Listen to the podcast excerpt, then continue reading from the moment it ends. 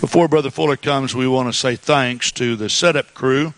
Brother and Sister Eckenrod were in charge of this. I know that they worked all day long setting up the decoration. Sister uh, Belinda and company uh, were in charge of this, and those decorations were just gorgeous in there. Also, the kitchen, Bill and Carolyn Thorpe were in charge of this. The cleanup, Brother Tim Canop and a good number of people. I think they have nine or ten people over there. They were not able to come in here, but we thank them for that. Also, for the cooking of the, the turkeys. Uh, Brother Roy Grant and Jim Rivas cooked the, the turkeys, and our ladies then uh, uh, baked the hams. We are thankful for that. Then Peggy Thomas was in charge of the door prize, and then uh, she had Brother Dave Stroud up here helping. Thank you so very much for this. And then the program here tonight, Brother and Sister Leonardson. We appreciate this. Then all the food that you ate, besides the turkey and the ham, was donated and supplied by your brothers and sisters right next to you. Turn to them and say, Thank you. Would you do that? All right. Now, here's, here's one thing. Uh, everyone, when you leave, you're to pick up your dishes in the vestibule. Also, please take a bag of buns with you. We have a lot of buns left over. Now, there will be turkey and ham for sale. The church bought this, so if you'd like uh, to take some of this home, uh, they will be selling this. But we just thank all of you for coming and celebrating this, our Christmas uh, kickoff season with us here at Calvary Gospel Church. Brother David Fuller from Waco, Texas, has been a friend of mine many, many years. We went to high school together, also to church together, started preaching about the same time.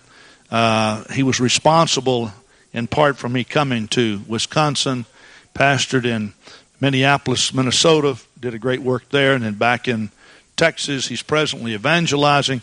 Good to have Brother and Sister Fuller with us. And didn't he preach a marvelous message Thursday night? A powerful message.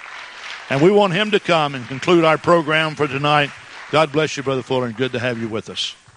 Thank you, Pastor Grant. I'll say, Praise the Lord. Praise. Amen. It's good to be here tonight.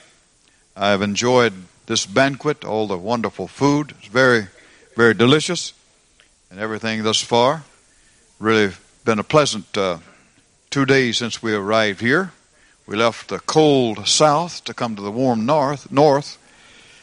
There was ice and snow on the ground when we left, and we all we missed our flight Dallas Fort Worth because of the snow and ice. Folks just not used to it down there.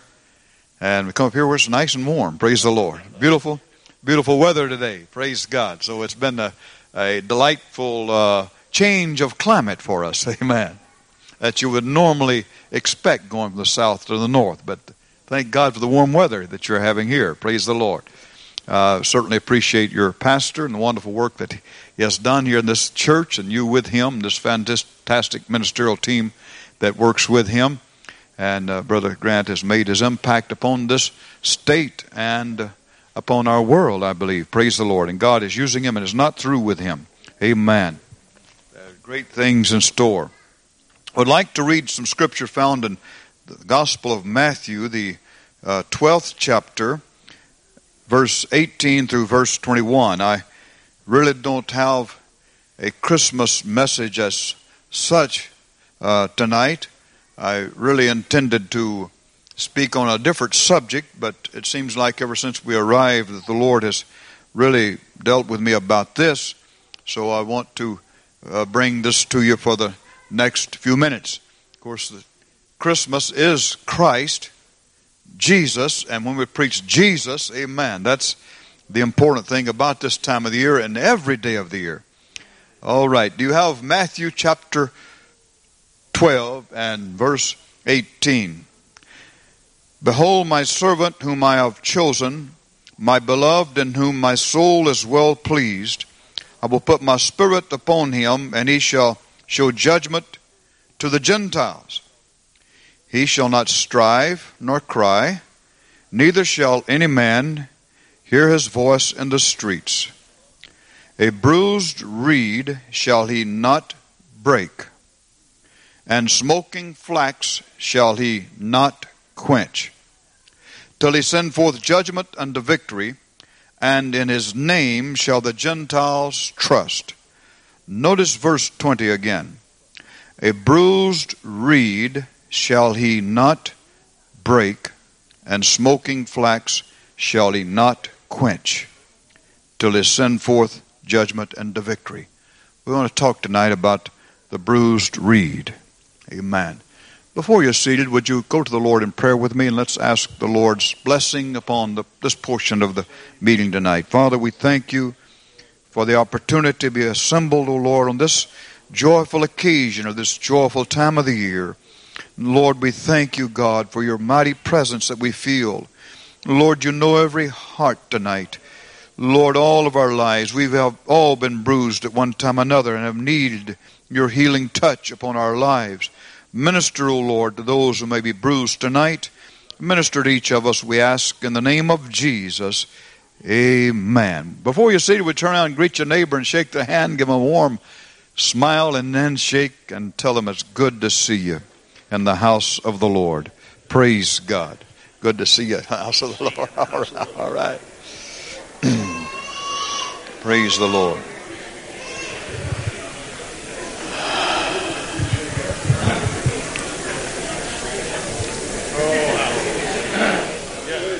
Amen.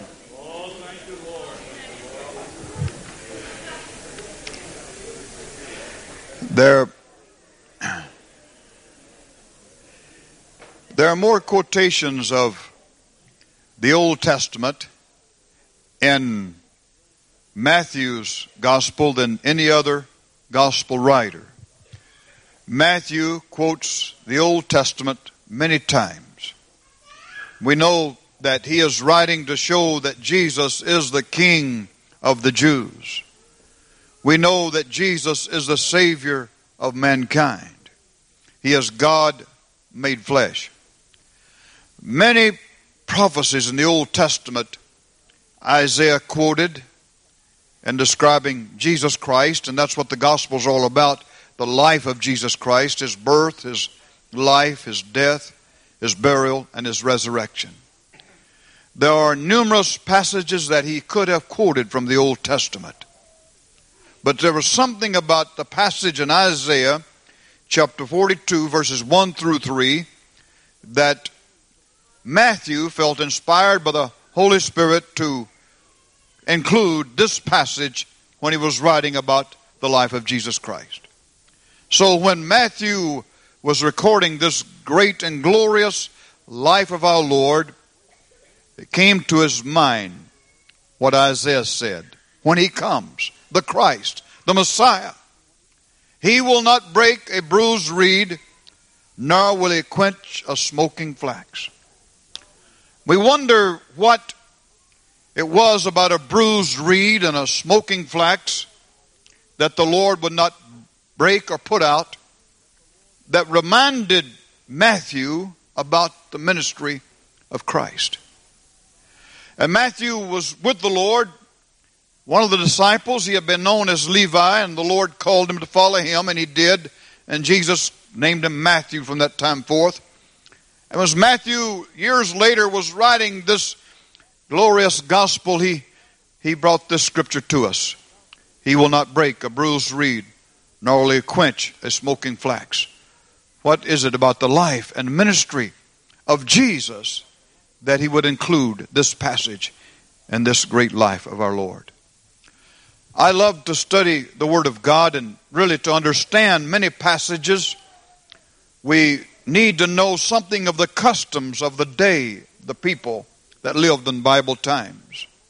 And, and many scriptures in the Word of the Lord are very difficult for us to understand today because the way of life that they lived is foreign to us in our modern society. So unless we can go back and read some history and uh, and research and find out what exactly was the prophet talking about. What did God have in mind when he put it first in the mind of Isaiah to speak these words, talking about Christ who would come 700 years in the future? And what was it that would cause Matthew to reflect back on it after Christ had lived and died that he would say this about him? A bruised reed would he not break. reeds were plentiful in the land of Palestine. Now, the part of the country where your pastor and his wife and uh, I grew up, we can maybe relate to that. Sister Fuller came from Wisconsin. But um, in our neck of the woods, as we call it, Texas, we had what we called canebrakes. Usually grow, grew in marshy areas, and uh, these canes were fishing poles. You go out and cut down a cane, have a fishing pole. It, it was hollow in the middle. You all have seen fishing canes. Well, the reed was something very similar to this, only it was uh, not as durable. It was more a flimsy type material. And it seemed that a shepherd, many times when he would uh, entertain himself and comfort the sheep, he would have a flute made from a reed because he could cut down one of these reeds, about a foot section out of it, and punch holes in the side of it, maybe on some on the top, and make a musical instrument, a flute. And at night, when he was watching over the sheep, if there was the howling of the wolf or the roaring of a lion that would frighten the sheep, then they would be calmed as they would hear the shepherd on the hillside playing a song on this flute from made from this reed. I, I can picture the psalmist David, the shepherd boy, composing psalms out on the hillside of Judea near Bethlehem. I, I can picture him putting a tune to the 23rd psalm that God gave him. Many hours the shepherd would, would entertain himself and comfort these sheep. But because the reed was very flimsy in nature, it wouldn't last very long. It would begin to crumble and begin to fall apart. And because reeds were plentiful, he could easily discard this and go down by the brookside and cut another one and make another flute. But it seems that the shepherd was sentimental and would become attached to this reed, this flute. He no doubt would remember the many hours, the loneliness, and the, the tunes he'd played. He'd remember the night that the howling of the wolf had frightened the sheep he would be very reluctant to throw this reed away, though it was, though it was bruised and breaking up and falling apart. So, what he would do, he would find some grass, some very fine, thin grass, and he would very tenderly wrap that grass around this reed. He did not want to throw it away. He would bind it up, the breaking reed that was falling apart, and he would tie it together again, and the reed would be good as new. Why did the Lord have this put in the Bible for us about his ministry? That he wanted us to think about him. He would not break the bruised reed. All of our lives at times were like this reed. We've all been bruised by sin, by temptation, by struggles, by sickness, by different things that come our way. And we see some people struggling in life. And we may think, well, their life is not going to amount to anything. But what the Lord longs to do, He longs to lovingly take that life in His hands and bind up that life with His strong love. And He wants to make spiritual symphony and music out of that life to the glory of God. That's what God wants to do. I've seen many bruised reeds in my life. I've seen many people who have been more or less discarded by society. Many people given up on them, thinking that life has passed them by, never going to amount to anything, been bruised, torn apart. No remedy for their life. But there's one who would not give up there's one who wants to take a person like that in his hands and make something and develop something out of their life. There are people tonight that maybe who had known the Lord and who once served Him and have fallen away. And sometimes we, we might think of people in this church family connected with this church that maybe used to sing in the choir or teach a Sunday school class, but they're no longer here tonight. And they should be, but they're not. And we think, we look at them and maybe their life has become all uh, entwined with the things of this world and we think they're never going to mount anything again. But the Lord has not given up. He doesn't break bruised reeds. He doesn't discard bruised reeds. He wants to take them into his hands and put their life together again. He's the only one that can put the life together again. And then he said, A smoking flax shall he not quench. What was it about a smoking flax? Now, some of you might can relate to this, and I'm probably going to date myself by telling you this.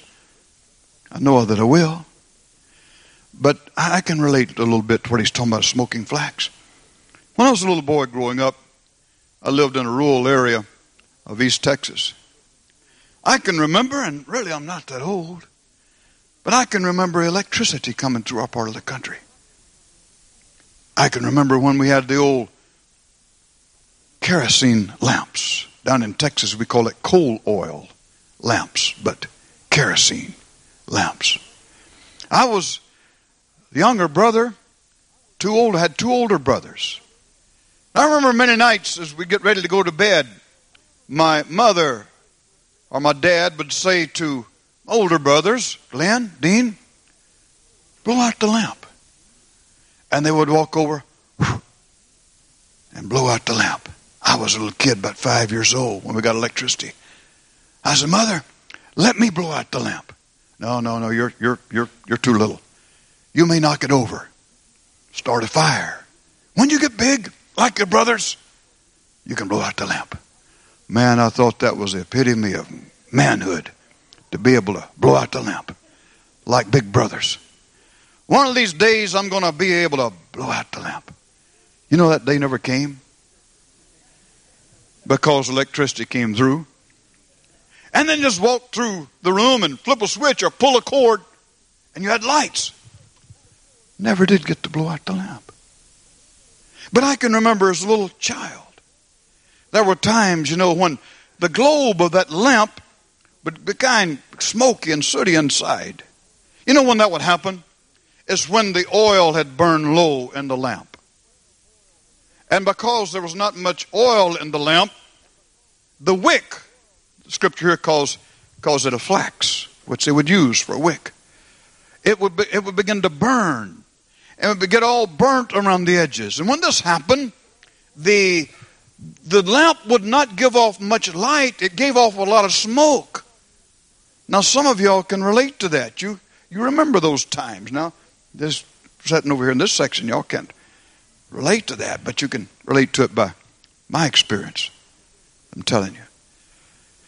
And so, you know, what would you do? Wicks don't cost very much. You know, it's very easily to go over to the lamp, you know, and put it out and pull the old wick out, put another one in, and have light. In those days, in Bible days, lamps were a little simpler.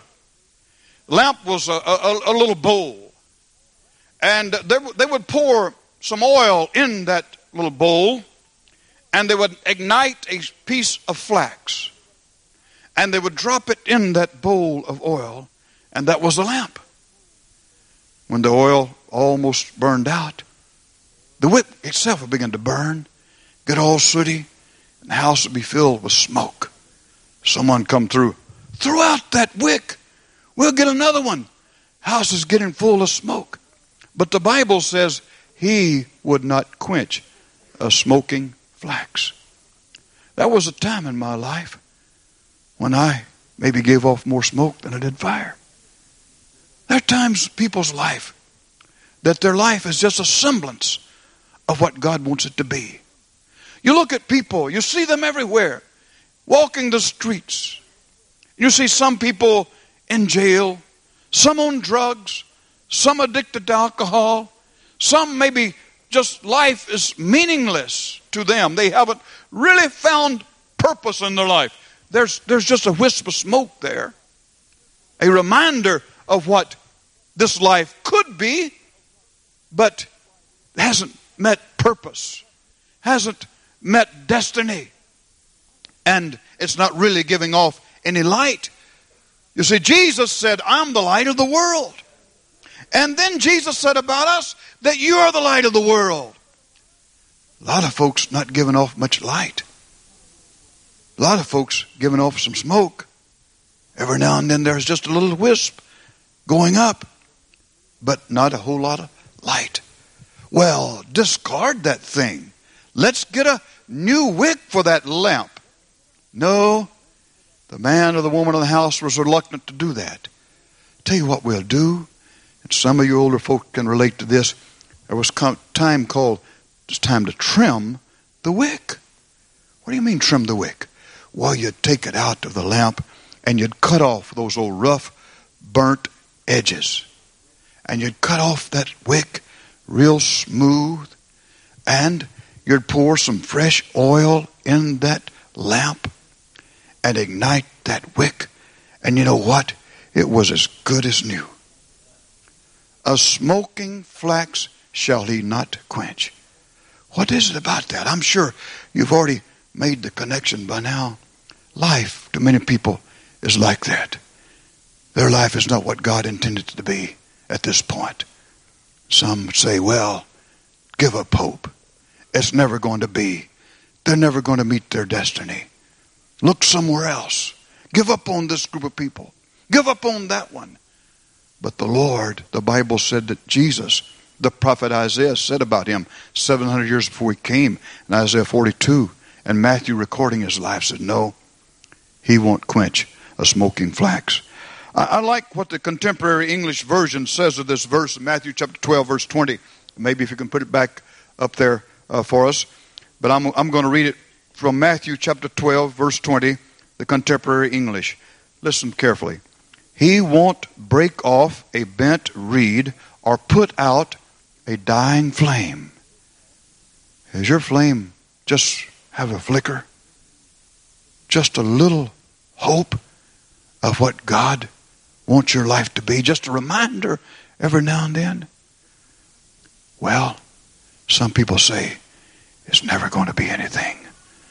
But the Lord says, Oh, I can make something out of that life. Notice what, I want to read it from another, the New Living Translation. It says, He will not crush those who are weak, nor quench the smallest hope until He brings full justice, this final victory. I like that. He will not crush those who are weak. Sometimes people give up too quickly on folks. They're weak. They have no resistance to temptation, have no resistance to, to sin. Ah, give up on them. But the Lord doesn't. He will not crush those who are weak, nor quench the smallest hope. If there's just a wisp of smoke every now and then. And the fact of the matter is that people come to church. You're here tonight. Maybe there's someone here that you feel like life has no hope for you. But the fact that you've come, there's a little smoke. And you know what the Lord wants to do? Oil is symbolic of the Holy Ghost. The Lord is saying, just let me pour some fresh oil into this vessel. Let me pour some of my spirit into this vessel. And let me ignite this life once again. And they're going to give off light for the glory of God. Don't give up on them. Don't give up on yourself. You may feel like you're battered and bruised. But the Lord hasn't given up on you. The devil is the accuser. And in fact, the word devil means accuser. He's the accuser of the brethren. You know who he accuses? He accuses God to you. God doesn't love you. Hey, that's the voice of the accuser. God does love you. He will say, Oh, this church doesn't care about you. That's the accuser. That's not God.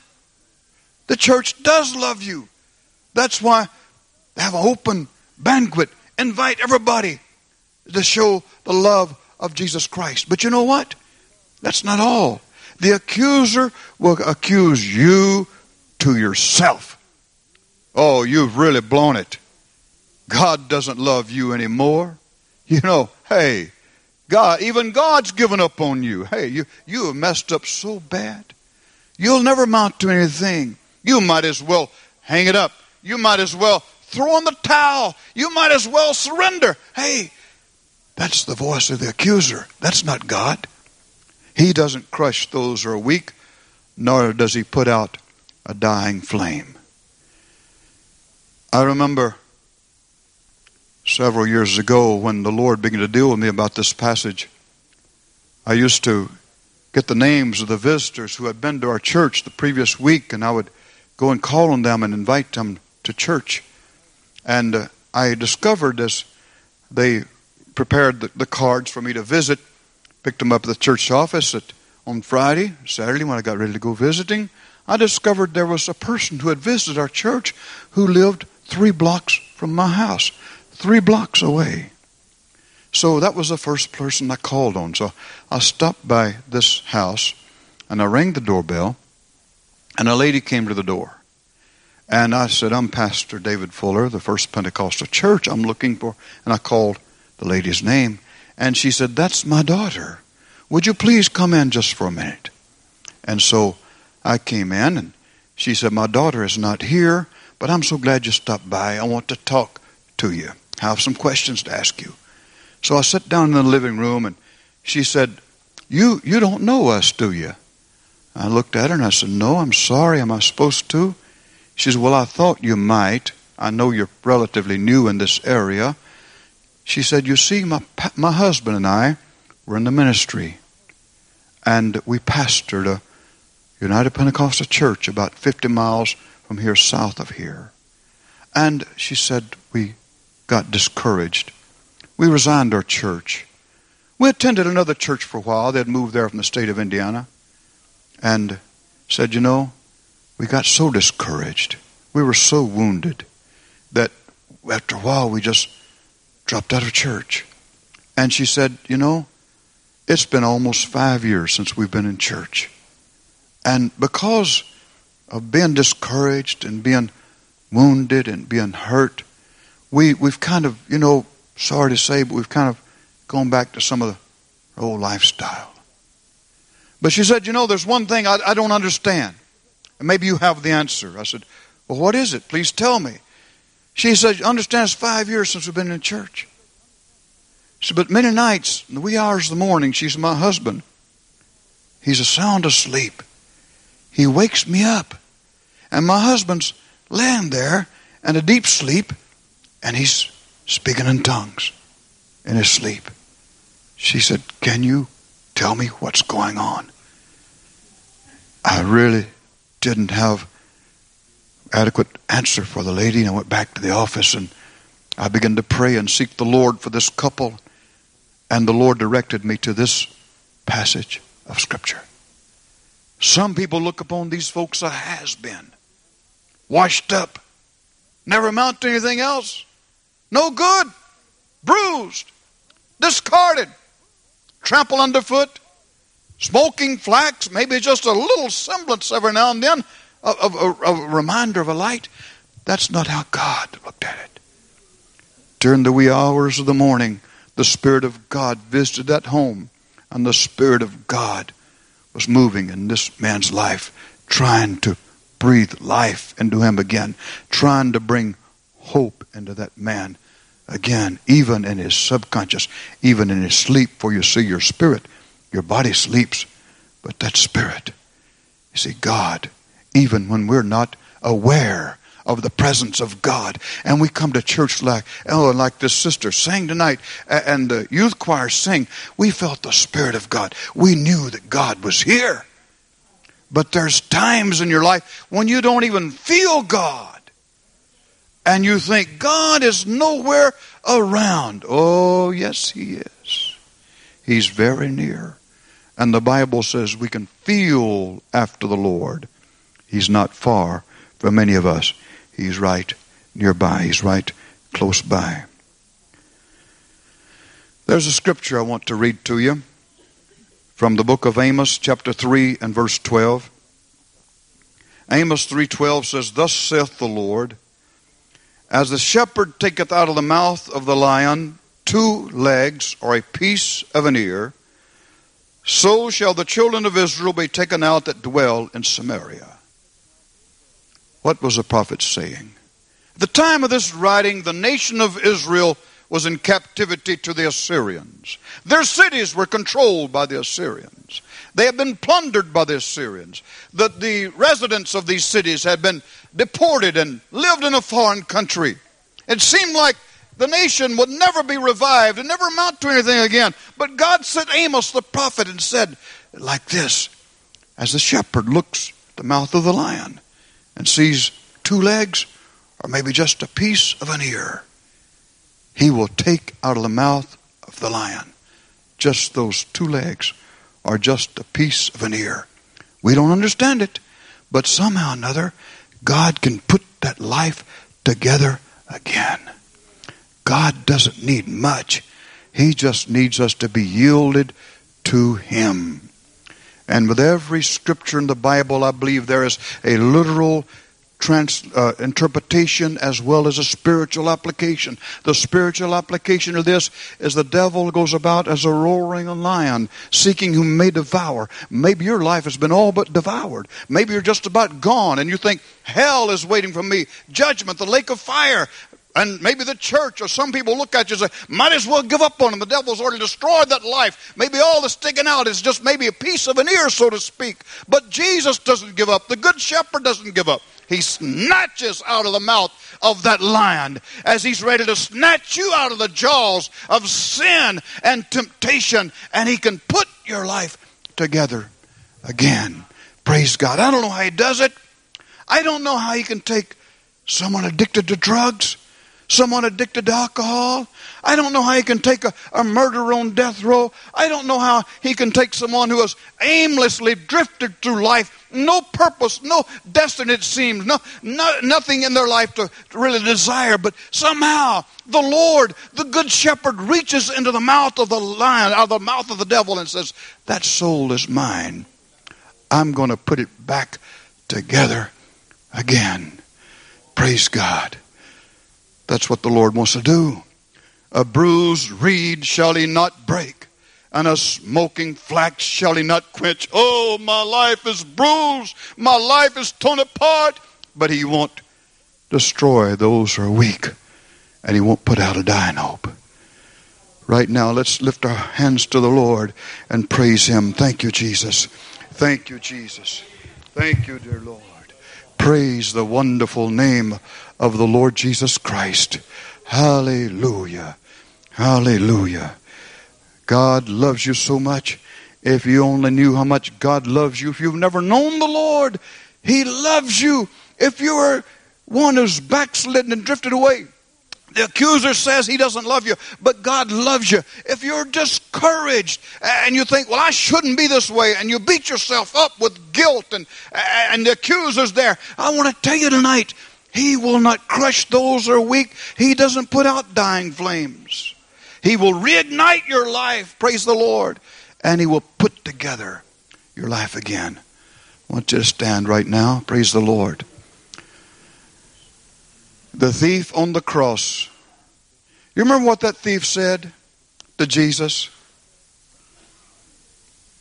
They both called out to the Lord and, and accusatory terms right at first. Oh, if you if you who you claim to be, save yourself, save us, come down from the cross. But after a while, this one thief observed something that the other thief failed to notice. He never, this one in the middle cross, never railed on his tormentors. He never spoke back.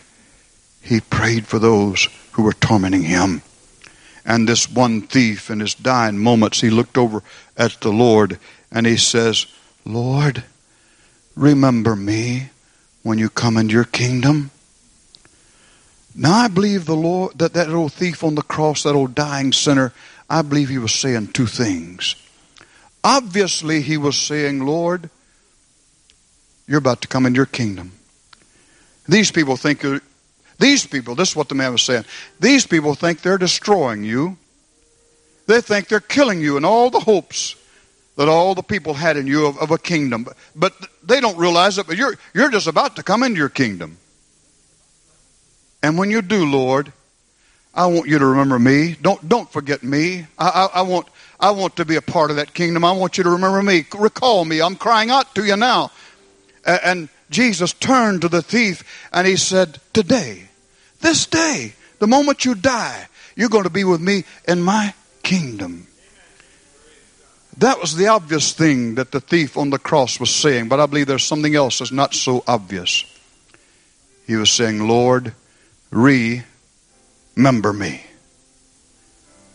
They tell me in the old English that remember is the opposite of dismember.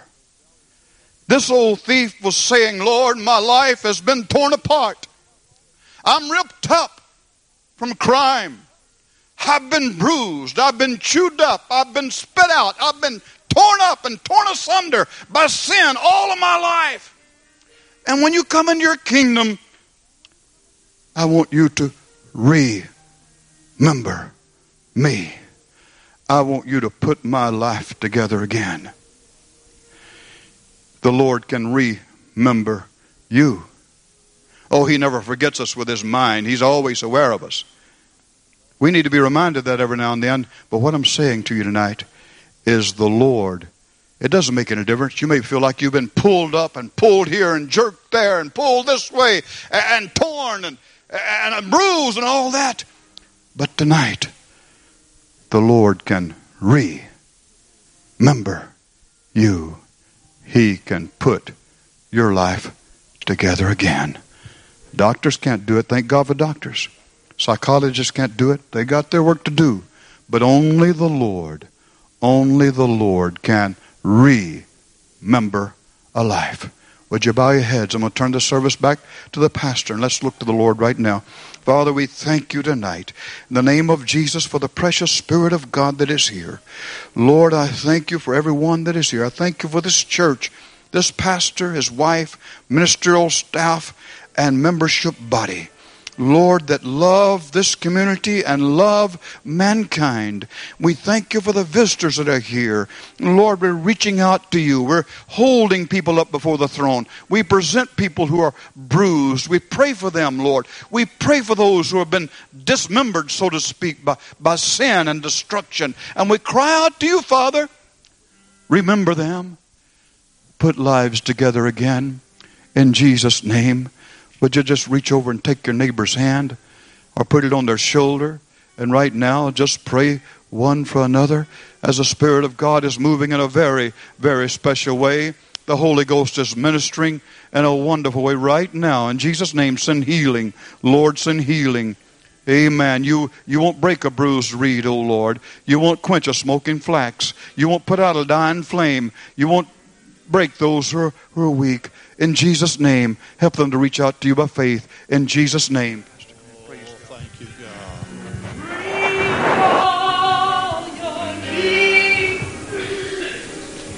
Oh. That's it. Right now, just turn your needs over to the Lord, would you? As you pray one for another, put your cares right in His hand. As we close out this service, turn it over to Jesus.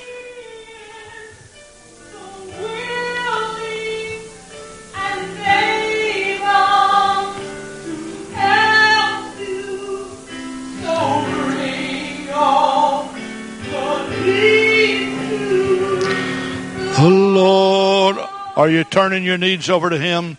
Sister Vicky is singing again. Turn your needs over to Him right now. Oh, God.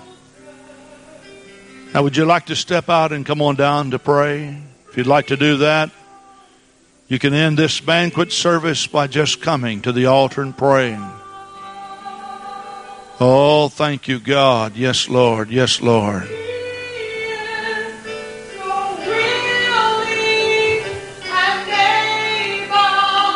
Yes.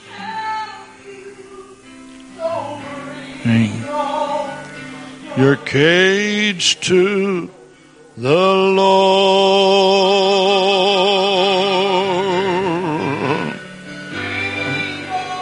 Oh, your needs to the Lord. Oh, God. That's it. Several people have come. Why don't you step out and come on right now?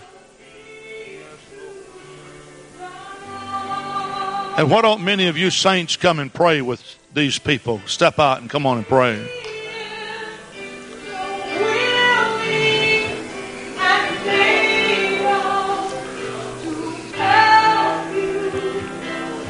Bring all your kids to the Lord. Oh, hallelujah, hallelujah, hallelujah, hallelujah.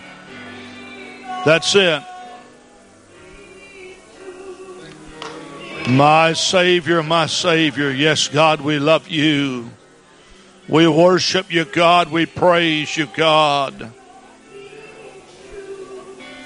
God, you're just so, so good, Lord. You're so, so good, God. This is why He came into the world to help you, to save you, to put you back together again. The Lord. Oh, hallelujah, hallelujah, hallelujah. God, you are so, so good. We love you, Lord, so much. Oh, thank you, God. Thank you, God. Thank you, God.